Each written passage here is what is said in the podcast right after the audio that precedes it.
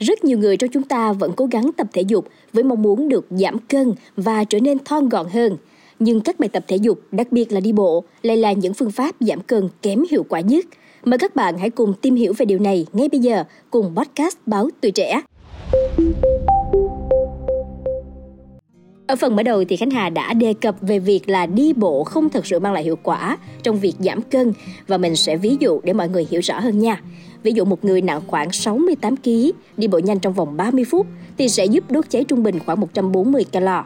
Nhưng mà con số này chỉ tương đương với lượng calo có trong một lon nước ngọt thôi đó mọi người.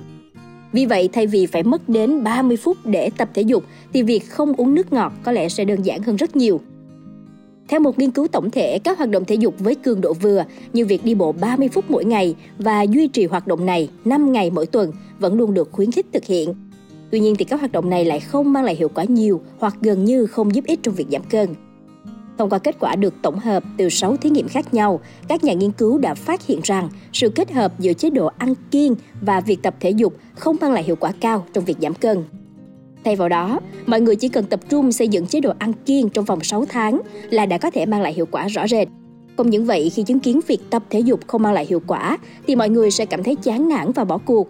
Nhưng có lẽ vấn đề lớn nhất của việc tập thể dục để giảm cân là nhiều người xem hoạt động này như một hình phạt sau khi ăn uống thoải mái, nhất là trong những dịp nghỉ lễ.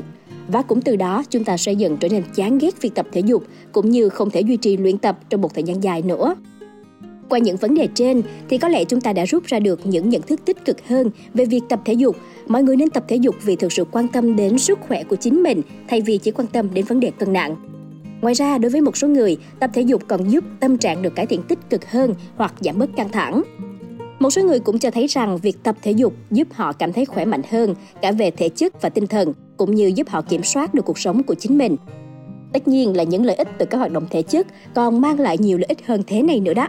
Điển hình như là tập thể dục góp phần làm giảm nguy cơ tử vong sớm, hạn chế khả năng mắc các bệnh về tim mạch, đột quỵ, ung thư, tiểu đường, mất trí nhớ, cảm lạnh, đau lưng, loãng xương hay các vấn đề về tâm lý như trầm cảm.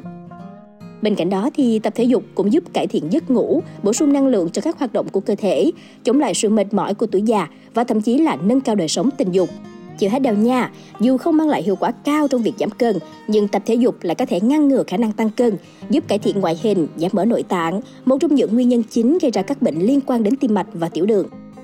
Mong là sau khi nghe số podcast ngày hôm nay thì các bạn sẽ có thể đặt ra cho mình một kế hoạch tập thể dục hợp lý kèm với chế độ ăn uống lành mạnh để bảo vệ sức khỏe bản thân trước thềm năm mới nha. Cảm ơn bạn đã lắng nghe số podcast này. Đừng quên theo dõi để tiếp tục đồng hành cùng podcast Báo Tuổi Trẻ trong những tập phát sóng lần sau. Xin chào tạm biệt và hẹn gặp lại.